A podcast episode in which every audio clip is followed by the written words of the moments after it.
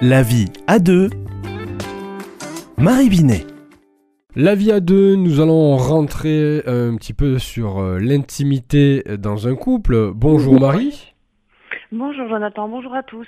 Et on va essayer de, enfin vous surtout, vous allez essayer de répondre à cette question. Comment gérer les différences de besoins sexuels dans une relation?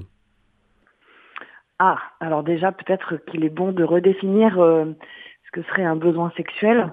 Euh, pour que la question soit précise pour tout le monde. Euh, alors en fait, euh, la sexualité ou le sexe n'est pas vraiment un besoin en tant que tel, c'est plus une pulsion, une pulsion de vie qui fait qu'on a envie d'aller vers l'autre, parce qu'il y a une attirance, il y a un désir. donc c'est bon en soi, euh, le besoin serait plus, si on reprend des besoins primaires de l'être humain, serait plus celui de se reproduire. Donc la sexualité a cette fonction de reproduction. Et aussi, euh, la sexualité viendrait répondre à un besoin affectif, un besoin de relation. Et elle s'ancre du coup dans, euh, cette relation pour le bien-être et, même aujourd'hui, on le sait, la santé. La sexualité fait partie des programmes santé. Alors déjà au niveau euh, de la France, hein, il y a un programme santé euh, jusqu'en 2030 dans lequel la sexualité est intégrée. Et puis au niveau de l'OMS, euh, on parle bien de santé sexuelle.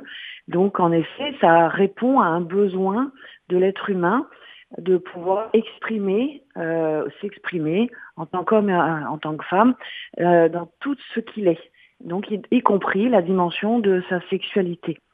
Alors, pour ça que je fais bien attention dans l'utilisation du terme besoin, pour bien préciser que lorsque, surtout des hommes, mais quelquefois les femmes l'utilisent en disant oui, de toute façon, euh, j'ai besoin euh, de, faire l'amour, euh, qu'est-ce qu'il y a réellement en dessous?